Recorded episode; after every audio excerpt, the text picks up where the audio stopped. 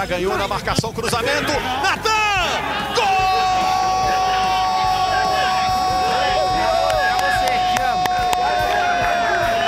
Gol do Galo! É de Natan! Vem a cobrança de escanteio do Alisson, bola fechada. Tocou de cabeça pro gol! Ferreira,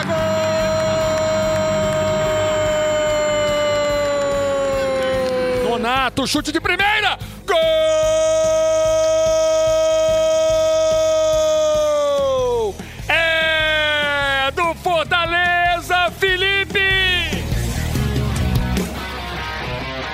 Bom dia, boa tarde, boa noite. Estamos chegando com mais um podcast à mesa comigo, André Rizek, com Paulo Vinícius Coelho. Nosso convidado de hoje é o Petkovic, para a gente falar da rodada do Campeonato Brasileiro que traz de volta o Atlético Mineiro à liderança. Desse Palmeiras que mais empata do que ganha, não perde, mas mais empata do que ganha.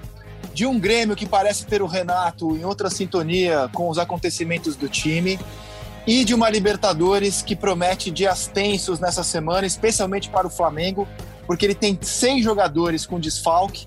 Aliás, seis jogadores que estão fora do jogo desta terça contra o Barcelona porque testaram positivo para Covid, fora o Gabigol, que está fora do time por lesão. O Flamengo está com uma situação complicadíssima para o jogo contra o Barcelona.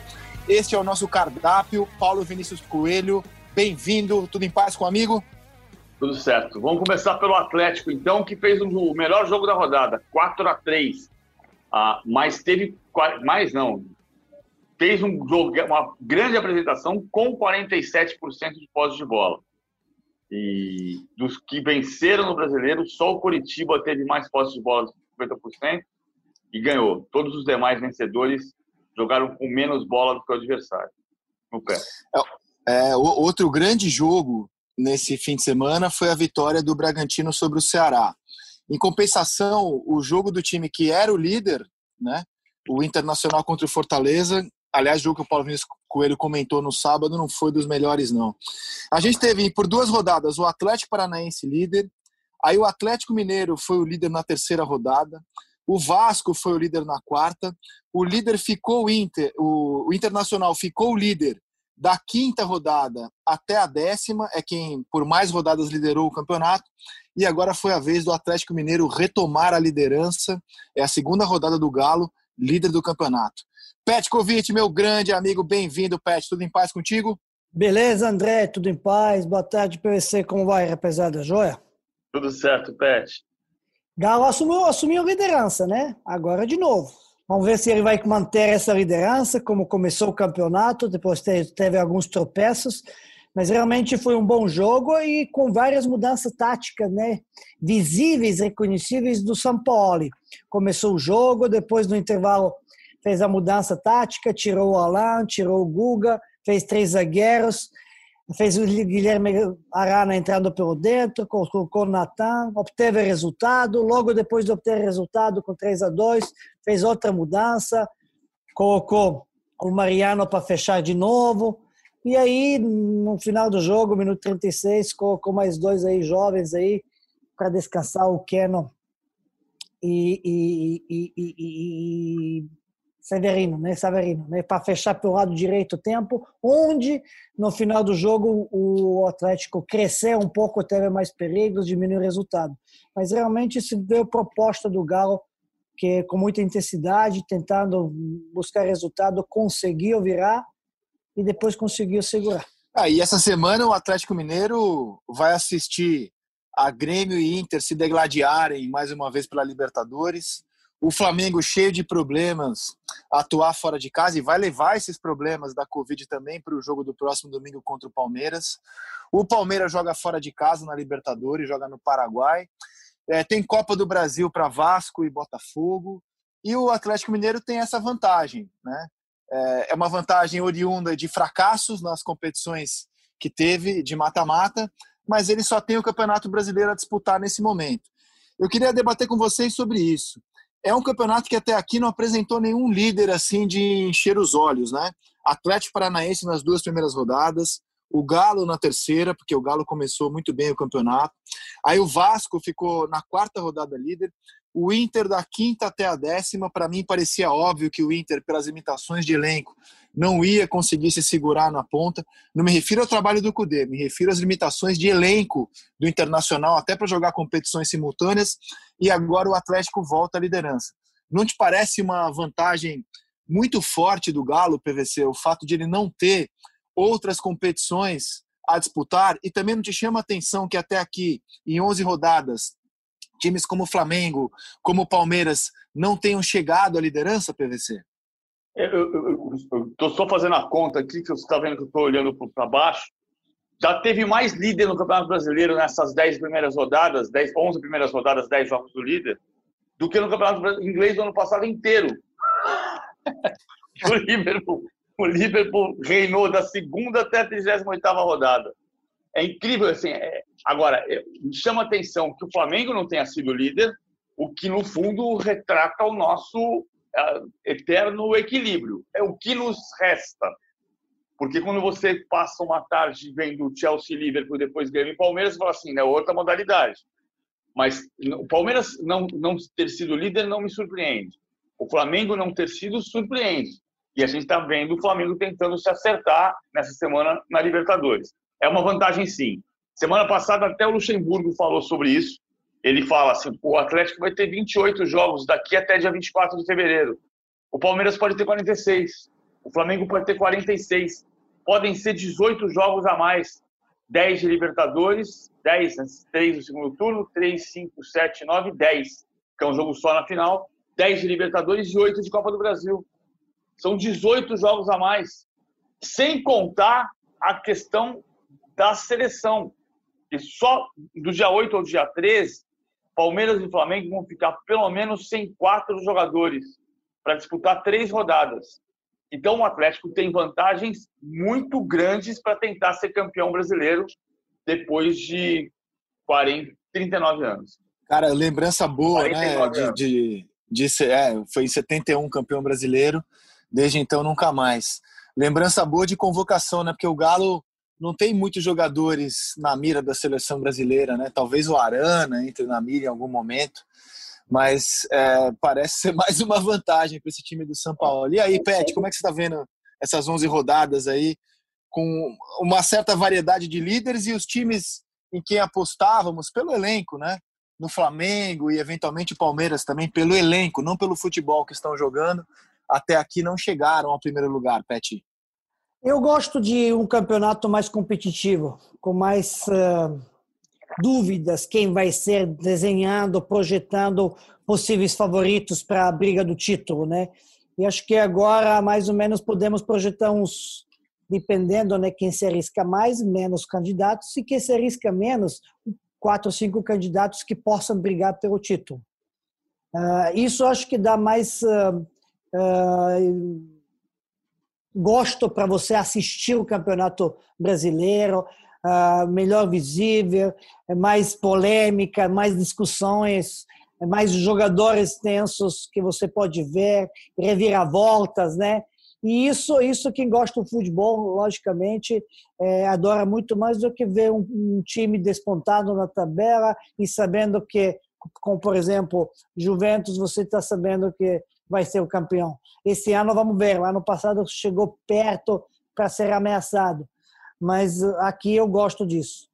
É, por outro lado, essa desculpa que o Luxemburgo está dizendo, né, mas aí o Palmeiras vai ter 46 jogos. Beleza, mas pergunta para Luxemburgo ou qualquer técnico assim do time grande, o que, que ele prefere? Ter 38 jogos na temporada ou ter 70 jogos na temporada?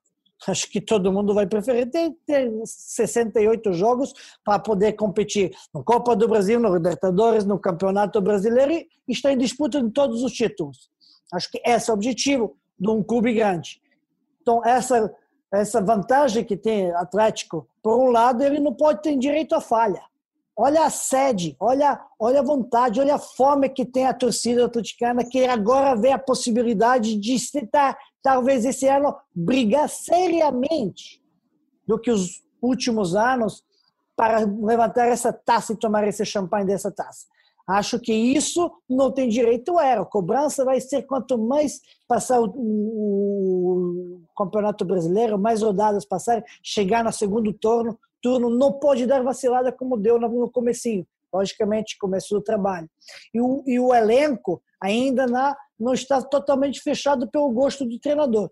Mas tem um bom elenco, está jogando um bom futebol, está visivelmente mostra no desempenho aquilo que o técnico está querendo mesmo que apareça algumas loucuras para alguém, mas está querendo, está dando cara ao time.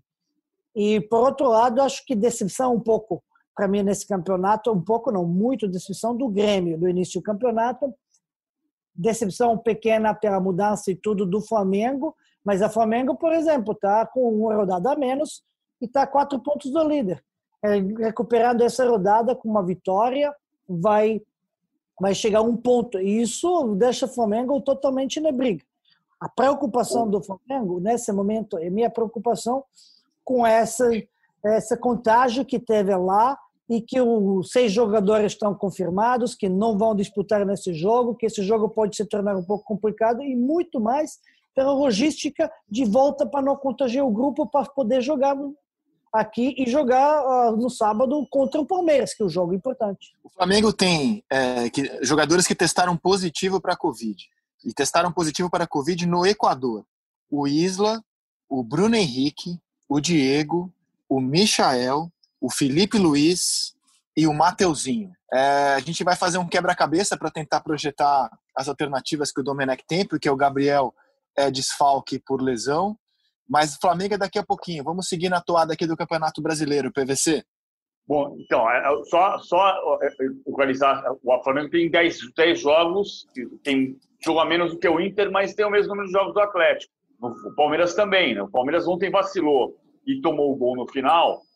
Ah, e estaria em segundo lugar com a mesma pontuação do Atlético e perdendo só no saldo de gols. Ah, teria 21 pontos. Hoje tem 18. Não, eles têm 19.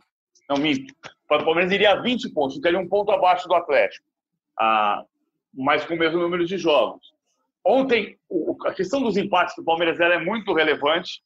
Me lembra muito a campanha do Flamengo de 2011, que era dirigido pelo Vanderlei, tinha Ronaldinho Gaúcho. Foi o último time a perder a invencibilidade.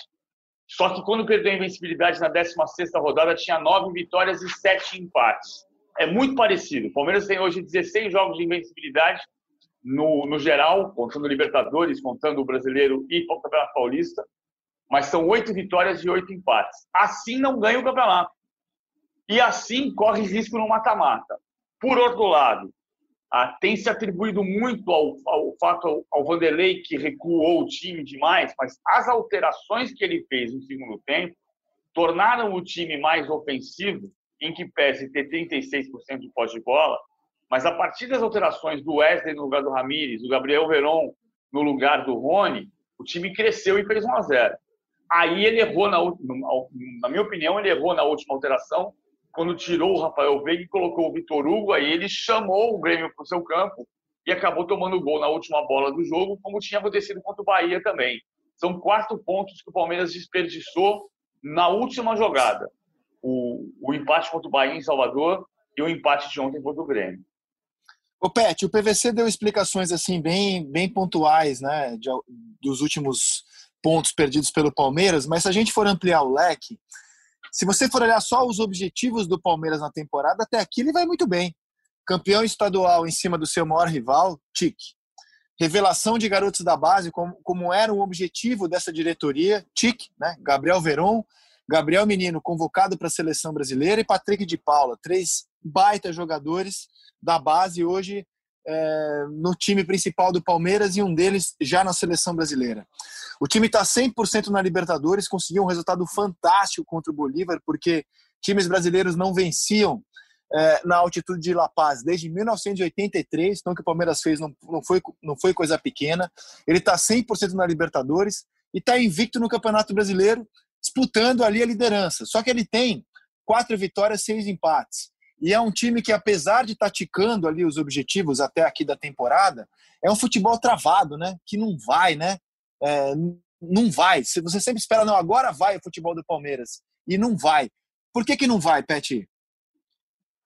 Bom, por, por que, que não vai é difícil cravar. Mas o PVC está falando muito bem né, do jogo. O jogo foi truncado porque a proposta dos dois times agora no início do jogo, até a primeira mudança do, do Renato, preencheu o meio campo. Por isso que o, o André Luxemburgo também tinha preenchido o meio campo, com três volantes. E um, fez um clássico, aquele 4-4-2, digamos, com os ângulos. Quando o Renato mudou, o seu esquema voltou para botou Ferreira e, e voltou com, com, com, com time, digamos, 4-3-3, de imediato a resposta veio do, do, do, do Lucha. Ele também coloca assim, o, com, com o Verón dentro do campo, coloca e tira, tira já o Ramírez, que já tinha Bruno, Bruno Henrique no campo, e também bota o time da mesma postura 4-3. Consegue resultado. Só que no meio tempo, o Renato bota o Isaac, mais um atacante, coloca, tira, tira o Darlan e depois coloca o outro atacante, que é o Guilherme Azevedo, tirando o Rubinho. E a entrada de resposta, porque viu o que aconteceu, o Renato se joga para cima. Poderia isso ir puxar no contra-ataque e apoiar para cá, cá, mas tinha três centroavantes, três atacantes e dentro da linha, com duas alas, com Ferraris. Então ele coloca o Vitor Hugo para porque para poder dar uma resposta. Ele toma gol de bola parada de escanteio do, do, do, do, do, do menino baixinho. 1,75m.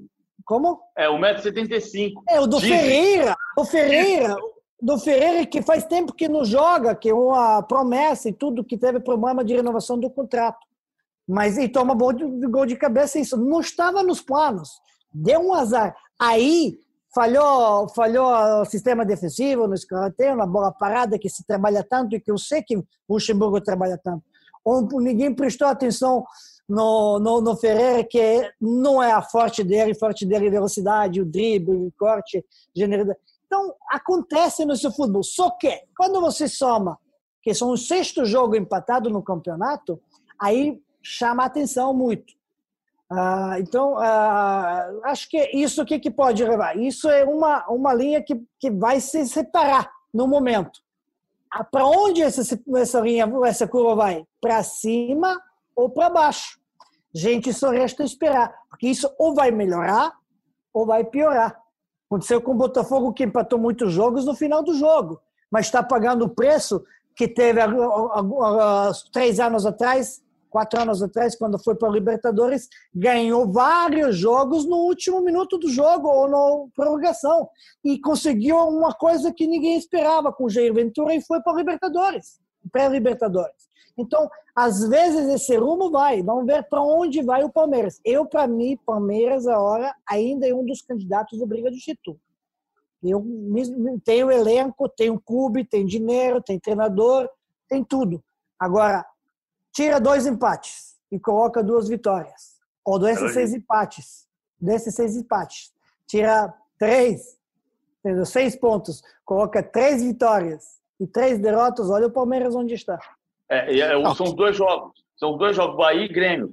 Alguém pode dizer, o Palmeiras empatou o jogo na última bola contra o Internacional também.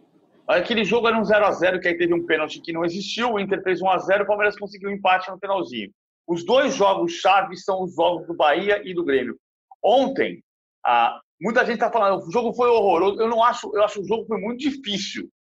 Foi um jogo muito difícil, muito disputado, muito taticamente disputado. Como o Pet disse, era um jogo de, de ações e respostas. É, se você vir Chelsea Liverpool e comparar com o Grêmio e Palmeiras, Chelsea Liverpool foi o jogo mais bonito. Mas Palmeiras e Grêmio foi um jogo muito difícil.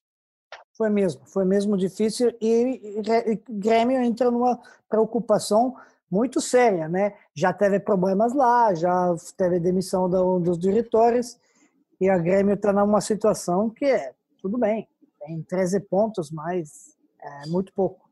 A gente não está habituado a ver treinadores passar o tempo que o Renato está à frente do Grêmio.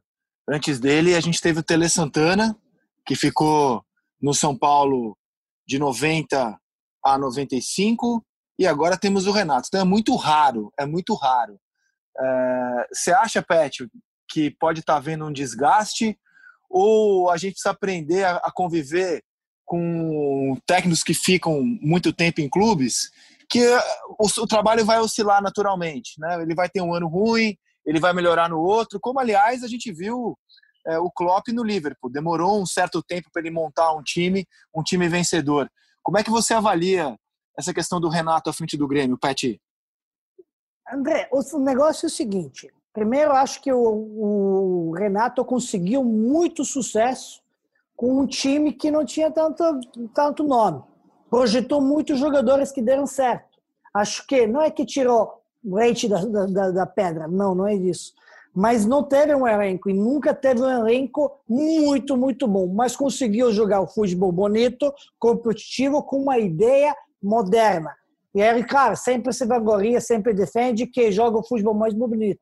No momento, não é isso, mas boa época, uns três anos a gente está falando, está jogando. O Grêmio é um dos que joga o futebol com, com propondo e tudo isso. Se tu olhar o, o, o, time do Grêmio, não tem os jogadores do melhor elenco, tem bons jogadores.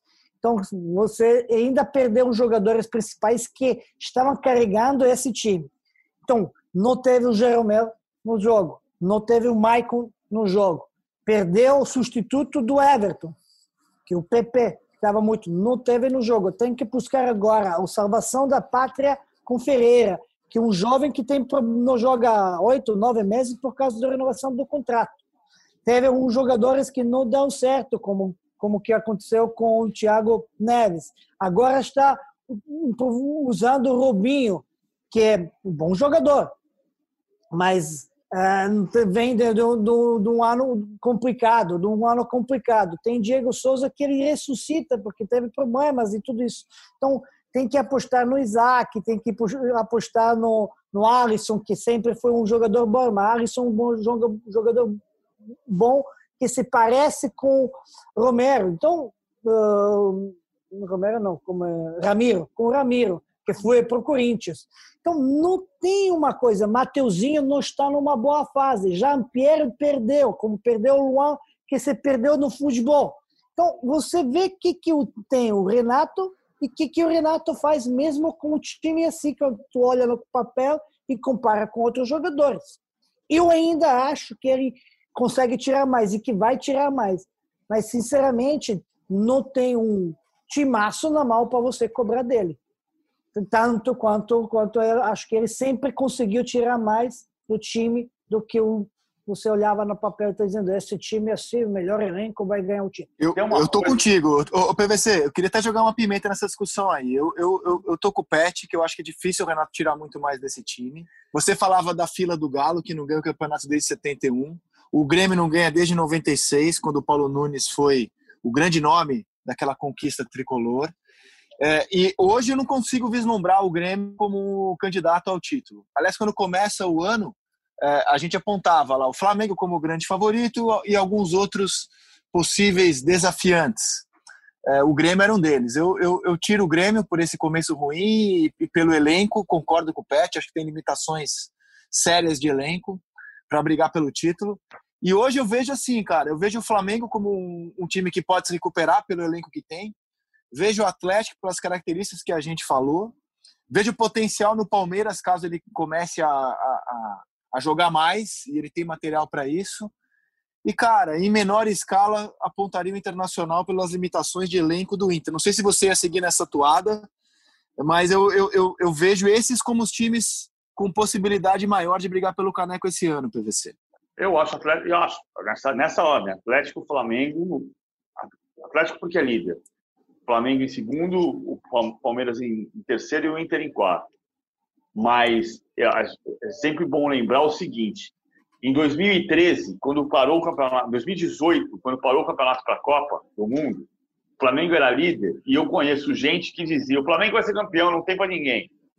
E aí o Palmeiras voltou, trocou de técnico, desandou a 20, 25 partidas de invencibilidade naquele ano, 24, e aí foi campeão brasileiro.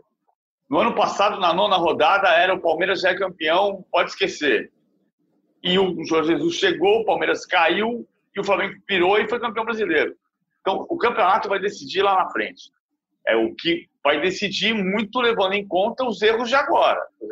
erros que você comete agora, você vai pagar na frente. O Grêmio nunca foi candidato a campeonato brasileiro. Né? Nos 2017, 2018 e 2019, o time ficou em quarto lugar. Em 2017, era aquele ano que o Renato dizia o Corinthians vai desabar, depois ele corrigiu, trocou o verbo desabar por cair, oscilar, mas aquele, aquele Corinthians se manteve, embora diminuindo o ritmo, e o Grêmio, que era quem disputava o título com ele, terminou em quarto lugar. O vice-campeão foi o Palmeiras. Porque o Grêmio sempre prefere, sempre prefere a Libertadores. Ele tem que cuidar da Libertadores agora, porque foi muito mal ali. A questão do elenco foi muito mal contra, a Católica no Chile. A questão do elenco, o Renato também é responsável. E, e, e, e os técnicos de longo prazo, para voltar à tua pergunta inicial, Rizek, eles passam por isso. Eu lembro que eu fazia campeonato inglês em 2003, 2004, 2005, e foi um período muito ruim do Ferguson. E, e o noticiário dizia que o Ferguson estava perto de sair, e o Ferguson errou em algumas decisões ali, em outras ele esperou dar certo, porque em três, quando o time não estava bem, ele contratou o Cristiano Ronaldo, e com o Cristiano Ronaldo ele foi tricampeão 7, 8 e 9 e renasceu com outro time. O Carlo Ancelotti no Milan, que ficou de 2002 até 2009, ah, também teve oscilações ali em 5, 6, que o Juventus foi bicampeão, em 5 ele tomou aquela virada na final da Champions League. Se fosse no Brasil, caía. Então, assim, o entendimento que o Grêmio precisa ter é se os erros vão ser compartilhados para o Renato prosseguir e montar um novo time, ou se a gente vai seguir na história de sempre do futebol brasileiro, que a culpa é do técnico, demite e começa tudo de novo. É, Perfeito. E sempre tem aquela esperança, né? Demitir o técnico, tá tudo resolvido, vai começar uma nova era. Desculpa, Pet, te interrompi. Nada, nada. Eu só queria falar que a gente tá deixando um pouco de lado, mas a gente colocou os candidatos, né, e mais, mais ou menos que nesse momento posso, podemos até concordar, a escala é essa, como fala o PVC, o, o Galo, o Flamengo, Palmeiras, Inter. Mas eu não deixaria do lado muito São Paulo, independentemente que é, o treinador de São Paulo não tem experiência, não ganhou muitas coisas e tudo isso, e o trabalho dele não se estabilizou e não se confirmou. Mas São Paulo agora, se perde a próxima rodada do LDU, fora de casa, 90% vai ser eliminado da Libertadores. É. Se for eliminado da Libertadores, resta só o campeonato. E na próxima rodada, é um confronto direto contra a Inter, no sábado.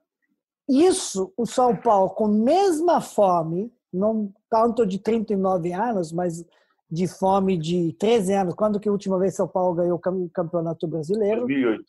2008. Então, 13 terceiro ano, 9, né? é isso aí, é isso aí. Então, 13 é terceiro ano.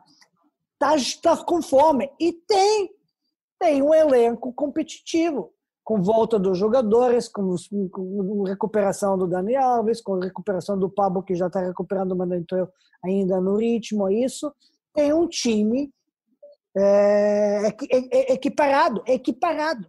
É um time parelho com, com, com, com, com o Inter, parelho com o Galo, parelho. Então, talvez o Flamengo e o Palmeiras tenham melhor elenco em geral, mas aí pode ser o São Paulo também que entra nessa briga e a gente está deixando do lado.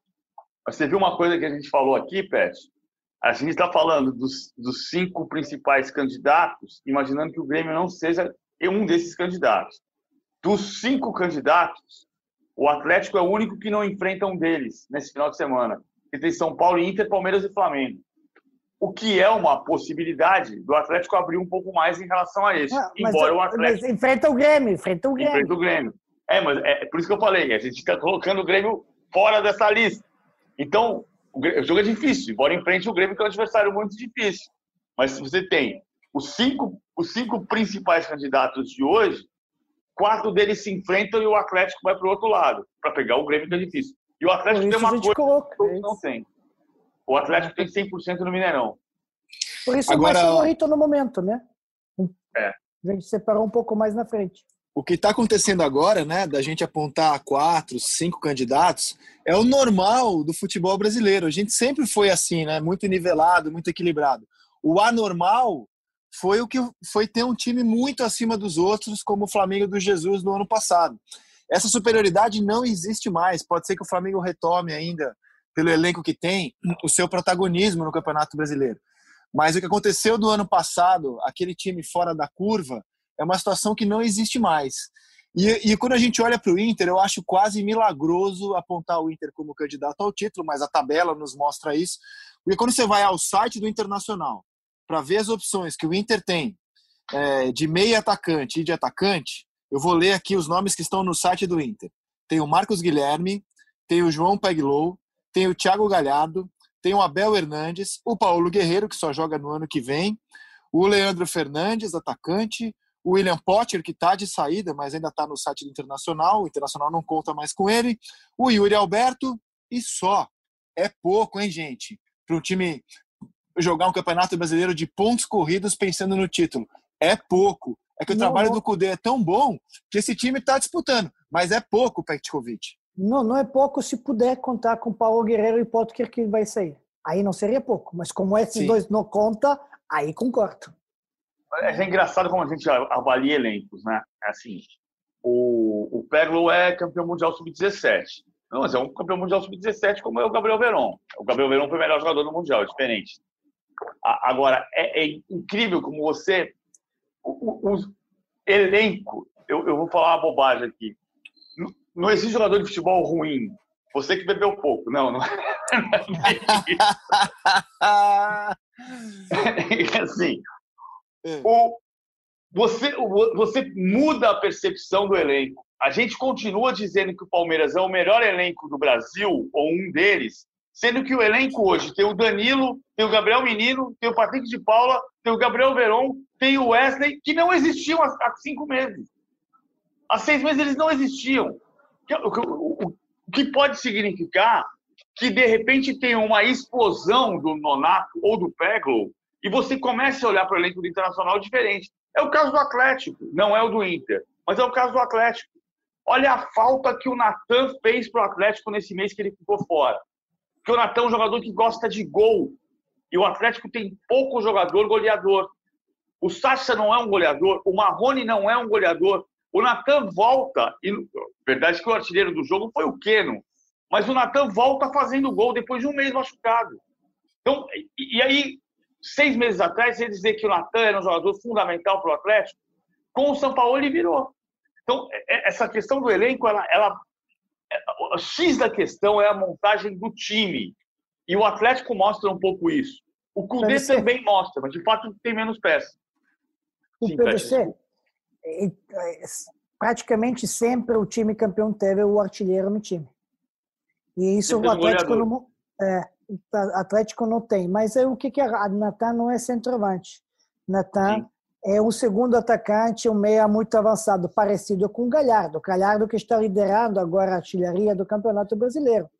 Mas quem está liderando? Ele e o Marinho. E onde está Santos na nossa colocação? Briga para o título?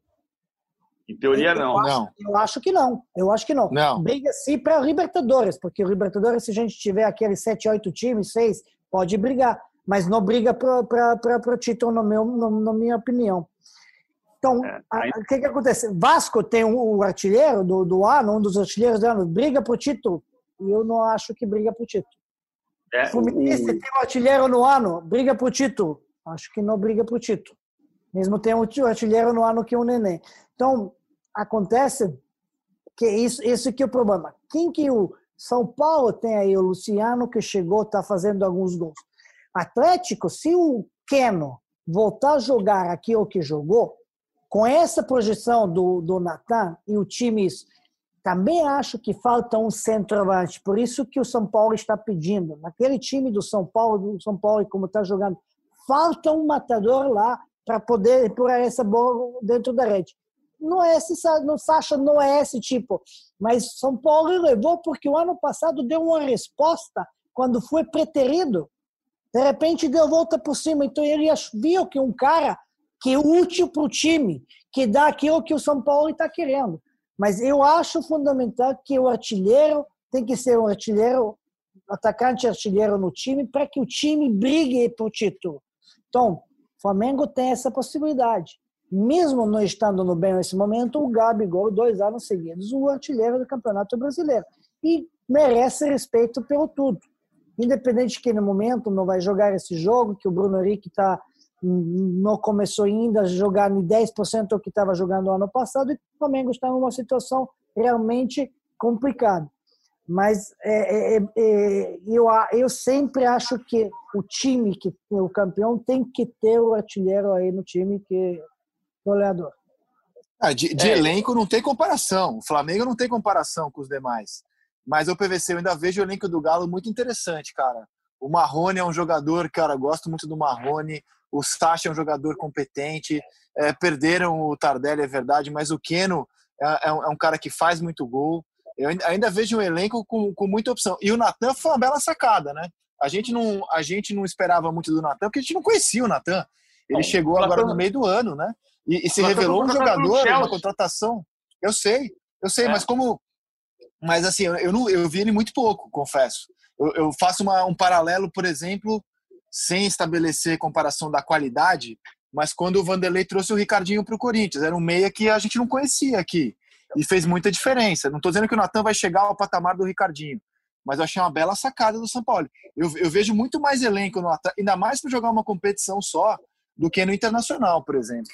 Então, eu concordo, mas é aí que está o X da questão. Você descobre o jogador quando você monta o time. Por isso que eu vivo dizendo: time bom consagra jogador ruim, time, ru, time ruim enterra jogador bom. Se você não, não estruturar o time, você precisa estruturar o time de uma maneira a fazer brotar a qualidade que aquele jogador tem.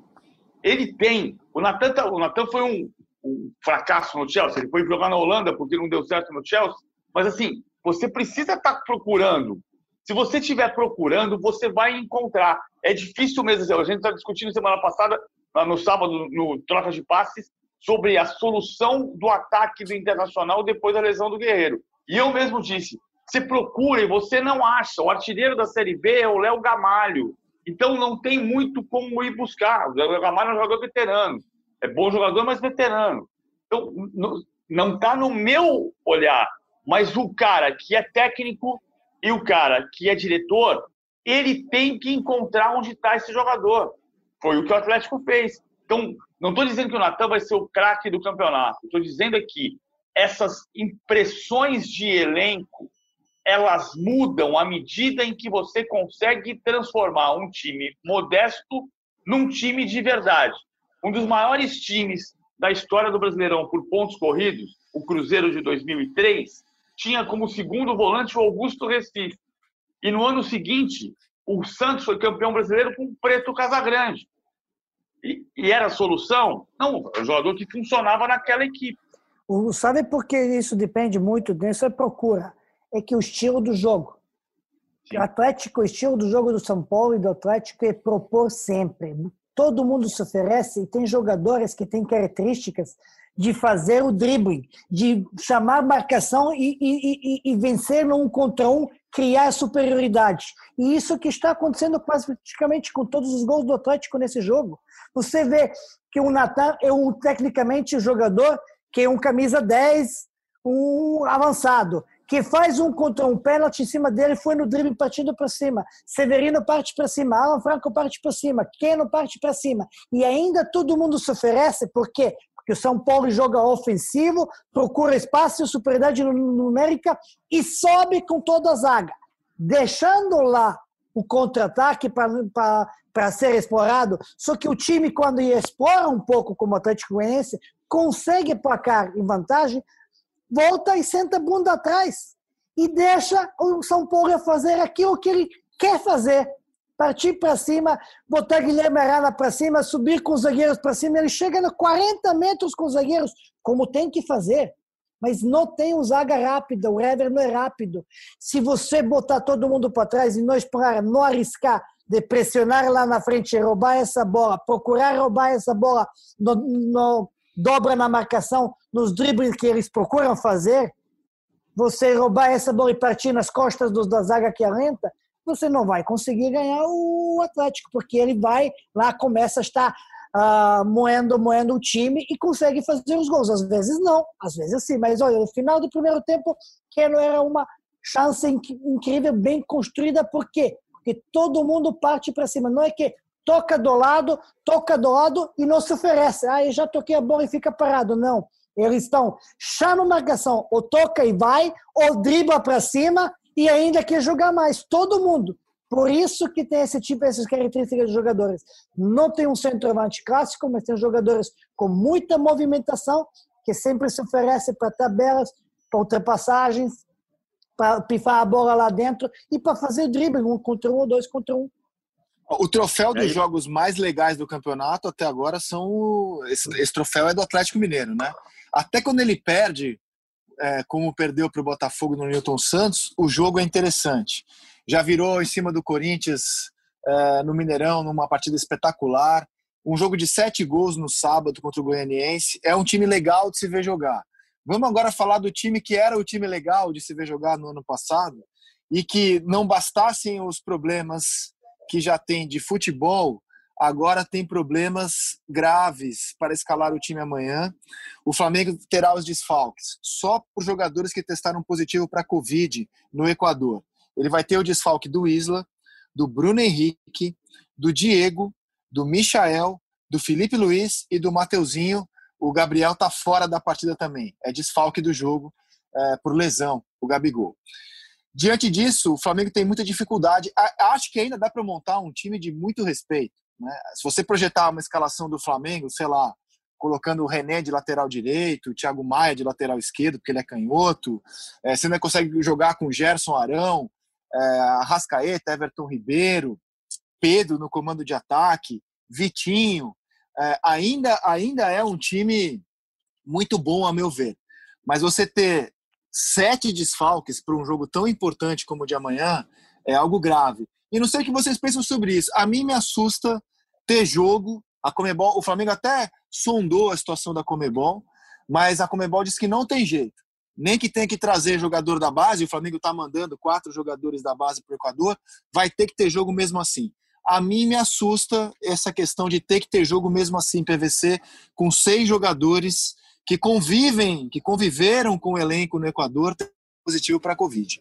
Ah, tem a foto do treino de sábado, que é uma palestra do Domi no meio do campo, e você vê os jogadores aglomerados, e estão ali, você pode ver o Diego, o Felipe Luiz, estão todos ali, mas é muito claro ver o Diego e o Felipe Luiz, são dois que testaram positivo. Ah, então, é, é claro que isso pode ter se espalhado por outros jogadores. Agora, o, Frederico Nantes, que é diretor de competições da Comebol, participou do Bem Amigos no final, no começo de agosto, eu acho. E, e ele dizia por que, que a Comebol entendia que não ia ter adiamento de jogo. Se não conseguir jogar é WO. Eu acho o entendimento equivocado da Comebol. Para mim, o jogo tinha que ser adiado e dar a chance do Flamengo voltar daqui a, sei lá, três semanas para Guayaquil para jogar com o Barcelona mas o posicionamento da Comebol anunciado e dito para os clubes lá atrás foi que se você testar positivo num grupo grande de jogadores, é porque você não cuidou corretamente da quarentena. Então a culpa é sua e WO em você, se você não tiver sete jogadores para entrar em campo. Acho absurdo, mas isso foi dito pela Comebol e aceito pelos clubes. É, então, esse é que é o grande pecado. Tinha que ter gritado antes, pô, peraí, se tivesse sete jogadores, nós não vamos entrar em campo, não. Não tem essa história. Porque tem que ter um princípio de esportividade. Agora, a Comebol é o, é o, o, o, a Libertadores é o campeonato que o Tucumã chegou outro dia meia hora atrasado, pegou a camisa da seleção argentina sub-20, entrou em campo e ganhou o jogo. Né? Ah, em 2017, aquele jogo é o Nacional de Quito e é, sempre acontece no Equador. É o Nacional e Atlético Tucumã. O Flamengo, para mim, tinha que fazer uma representação. Ele pode até entrar em campo, mas ele tem que fazer uma representação e dizer que não concorda com isso. PVC. E aí, Pet? Se você sair na rua e for roubado, a culpa é sua. Por que, que saiu na rua? É isso. Não vai comprar. não, não, casa, rapaz. Cuida bem da quarentena.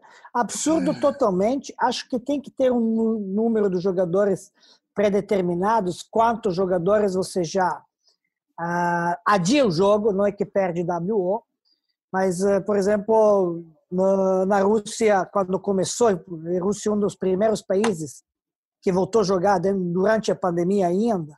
Você lembra, PVC? O que que, foi, o que, que fez no, no time do, do, do era Sochi, acho que e, e esqueci agora. Sochi? Sochi e o não importa. Uh, primeiro, primeiro da, constataram jogadores se constata um jogador com Covid, afasta todo o elenco. Joga com time de, de, de sub-20. Aí foram lá e tomaram Rostov, Sochi Rostov, tomaram de, de 10, de 6, não sei quanto tomou. Então, assim, por duas semanas, lembra, ministro? Mas, pô, a Rússia voltou assim. Clubes aceitaram. Acho que o clubes também tem culpa, como você está dizendo. Agora, deixamos esse, esse absurdo do lado. Flamengo realmente preocupa. Por que, que preocupa? Preocupa essa logística. Logicamente, jogadores são afastados, já separados.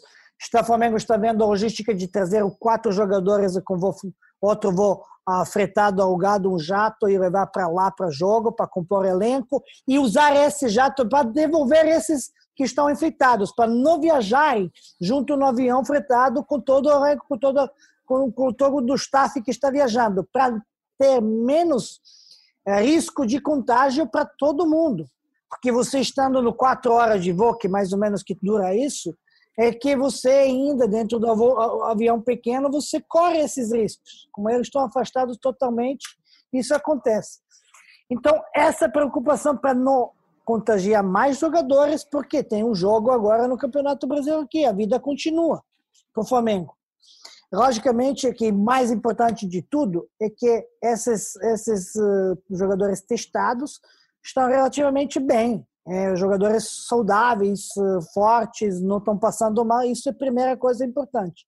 Por outro lado, técnico agora, o problema tem isso dor de cabeça para o treinador.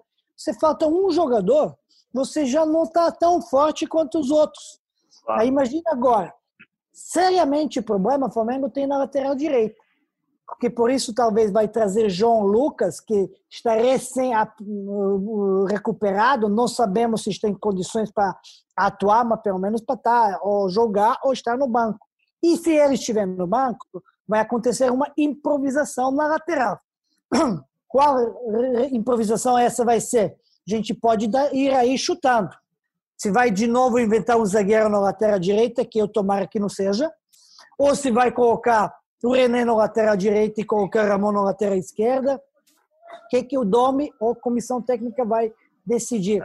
Mas realmente o João Lucas está recuperado suficientemente para o menino vai lá na batalha, vai até onde, até onde vai dar fisicamente e depois essa improvisação sofre no segundo tempo, porque agora tem os cinco trocas, né? Posso queimar e botar o jogador não 100% no jogo, porque posso sacrificar ele até onde consegue ir. Então, essa é uma preocupação. Do resto, o Flamengo está desfalcado, isso não é bom momento, e tem um jogo perigoso contra o Barcelona. O Flamengo não pode perder esse jogo para não complicar, entre aspas, uma preocupação de qualificação, de classificação. Bom, sobre a Libertadores, né, nada disso surpreende. Eu conversei com vários infectologistas, coloquei eles ao vivo, inclusive no Seleção, foram unânimes ao dizer o seguinte: é impossível fazer uma competição sem risco. O risco é menor quando está todo mundo no âmbito regional, com poucos deslocamentos. Ele aumenta para um campeonato nacional, como é o brasileiro, e multiplica para um campeonato internacional é, se a gente for daqui tentar, mas onde, como esses jogadores se contaminaram? Tem mil possibilidades. O Flamengo enfrentou o Fluminense com o Fred é, em campo e o Fred testou positivo para a Covid. Pode ter acontecido no deslocamento para o Equador, pode ter acontecido em algum outro jogo.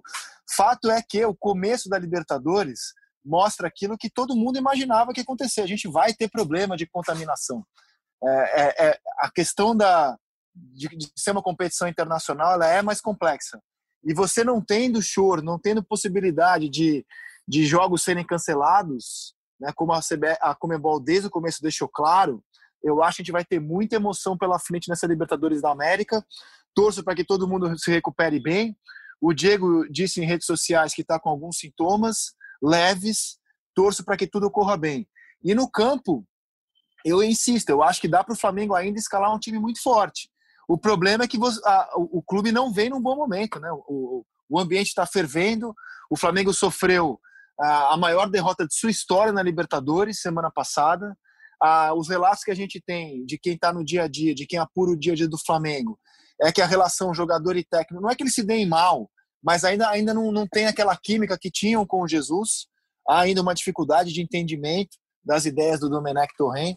Então é um jogo extremamente tenso. É, o Flamengo ainda tem no papel, PVC, condição de botar um time bem superior ao Barcelona de Guayaquil em campo. Mas é, tudo que está em torno do, do jogo aponta uma partida extremamente tensa e decisiva, no meu entendimento, para os rumos do Flamengo na temporada. A única coisa que, que aponta a favor do Flamengo é que o Barcelona de Guayaquil perdeu para o João de Barranquilha, né? jogando em casa. Então, ah, é, é, é, o Barcelona tem um time que é um bom time. O Fabiano Bustos, conversei com ele semana passada, ele fala que o time está muito mais forte hoje do que estava quando jogou com o Flamengo no Maracanã. Mas ele perdeu para o de Barranquilha. A gente tava, eu estou aqui tentando montar o time. O Pet falou do Ramon, é uma boa ideia do Ramon. O Ramon não estava no banco no jogo passado, mas, digamos, César, uh, René, Rodrigo Caio, Léo Pereira e Ramon, William Arão, Everton Ribeiro e Gerson, ou William Arão, Thiago Maia e Gerson, Everton Ribeiro, Pedro e Arrascaeta. Dá para montar. Dá para montar um time extremamente competitivo ainda, embora tenha a questão do desgaste do segundo tempo, mas dá para montar um time capaz de ganhar do Barcelona de Guayaquil, que perdeu para o João de Barranquilha. E como é que você está vendo a situação do Domenech Torren à frente do Flamengo, Pet? No, no, momento ele tem respaldo de diretoria, que é natural, normal, louvável. É, tem uma derrota muito pesada, do 5 a 0, e a gente já viu aí que muitos técnicos bons, com nomes grandes, não resistiram a umas derrotas assim. E essa vai ficar na história vai ficar na, na história do, do Flamengo com o pior resultado do Libertadores e que seja agora, como já aconteceu, que seja esse pior e que não ultrapasse outro de novo, né? Mas realmente está com protestos muito grandes. Agora, a sintonia entre os jogadores e o técnico. Informações nos bastidores que eu tenho que o Domi é um cara super educado, um cara gente boa, então não tem atritos. E com Jesus, a gente via muitos atritos até durante o jogo, até depois do jogo, no campo, bate-boca, não sei o quê. Aí o que, que, é, que, que é bom para o futebol? O que, que é bom? É bom no futebol, tem confiança, tem transparidade, tem claras situações. Mesmo que às vezes eu tenho uma bate-boca e que eu tenho isso, isso tem que saber, tem que dosar. Agora, não tem problema, respeito sempre vai ter com o técnico. Problema é a confiança. Se isso eu não sei, se tem ou não tem confiança, porque essa palavra para mim é x de questão. Porque eles vão, ah, vão jogar com o técnico, vão jogar para eles, estão fechados com o técnico. É uma coisa. Você viu milhões de vezes e o grupo dizer fechado com o técnico vai dizer não sei o que e troca cinco técnicos no ano. E com todos se deram bem, mas não tinha confiança. Eu não sei se está aí, tem confiança aí no, no esse ambiente. Confiança no trabalho, né, Pet? Assim, é, o jogador gosta Exatamente. do técnico que, que te, o treino te diz, nós vamos ganhar o jogo. E é esse, essa confiança, né? Porque tem um, um outro tipo de. Se você achar que o cara é um mau caráter, isso não vai te dar bom relacionamento. Não é esse o caso do Domi. O Domi, os caras gostam, respeitam pessoalmente. O que ainda não tem é essa sintonia, essa confiança do trabalho, no trabalho. Oh, e o Pet tocou num ponto legal, cara, que eu acho que vale para qualquer ambiente de trabalho, não só no futebol. Às vezes você tem equipes que discutem mesmo, cara, e a discussão é boa. Discussão de ideias, né? Mostra que você tá vivo, a equipe é viva, né? Olha, eu discordo disso, não, mas vamos por ali, vamos por lá. É, isso é importante no ambiente de trabalho, a troca de ideias, a discussão.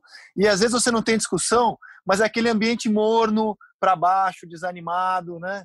É, então, muitas vezes, esse ambiente que o Jesus causava, né, de, de às vezes alguns atritos, eles podem ajudar o ambiente. É, vamos ver o que vai acontecer com o Flamengo, mas eu, eu, eu noto uma situação um, um jogo crucial para o futuro do Domenech Torrent à frente do Flamengo. Eu não tenho informação nenhuma, é só a minha experiência de, de analisar futebol, de analisar um time que vem de uma derrota vexatória. É, e mesmo que, mesmo que perca o jogo nessa terça-feira, ainda vai ter duas partidas em casa para decidir. A grande questão que eu acho que se coloca nesse momento é a seguinte: para a gente até encerrar o nosso podcast hoje. Tá, digamos que o Flamengo conclua, ó, não deu certo, como concluiu com o Abel, não deu, não deu certo o Domenech Torrent, precisamos ir para um outro lado. O mercado tá difícil para caramba, hein? É, nesse momento, tomar uma decisão de troca de técnico não é algo fácil. Ou vocês discordam de mim, em PVC? Subir a serra e falar com Miguel Ramírez, que não é a certeza também, né? Não, você vai cair. Não, primeiro, não tem que cair o Domenech Torrent. Ah, não acho que é papel de jornalista ficar dizendo que é para cair ou não é para cair. A é questão que tem que resolver isso é a é direção. Não, eu acredito em trabalho de médio e longo prazo. Então, ele acabou de chegar, tem 45 dias, tem 11 jogos, é para continuar. Se eventualmente acontecer, de fato, você tem razão, vai ser uma situação emergencial. Ou você vai buscar, por exemplo, o Miguel Ramírez, que é uma dúvida, porque ele vai muito bem no Del Valle, mas o Pablo Repeto também foi muito bem no Del Valle, foi vice-campeão da Libertadores. Ou você vai numa situação emergencial, como foi no final de 2018. Né? Foi lá buscar o Dorival Júnior para um período tampão. E alguém vai querer um período tampão? Olha que no Flamengo talvez queira, mas não acho que não é o momento de discutir isso, porque o técnico do Flamengo é Domenech Torrent. Petkovic? Bom, uh, eu sempre sou a favor, né, de vida longa ao rei, né? Estar aqui tem que dar o trabalho, tem que dar o tempo e tudo isso. Logicamente, quando se sente que o trabalho não está rendendo, que o ambiente lá não está uh, satisfatório, não está conturbado, por qualquer, qualquer razão, né? Mesmo que está apático, monótono ou tem alguns problemas, isso que a gente isso não sabe, não está no dia a dia para acompanhar como está sendo esse trabalho desenvolvido. Agora, isso de que o mercado é complicado ou não está complicado, é, sempre o mercado é complicado. O que os jogadores precisam ter um respeito ao técnico, né? Porque o Flamengo, jogadores são craques, grandes, foram treinados por vários treinadores, jogadores com experiência internacional, que foram treinados com técnicos que já tiveram sucessos. Então, há um técnico que ele está dizendo, acredita naquilo que ele fala porque tem prova ou que foi um grande técnico, grandes resultados, ou que foi um grande um jogador e que tem um personagem que já conhecida que eles vão respeitar.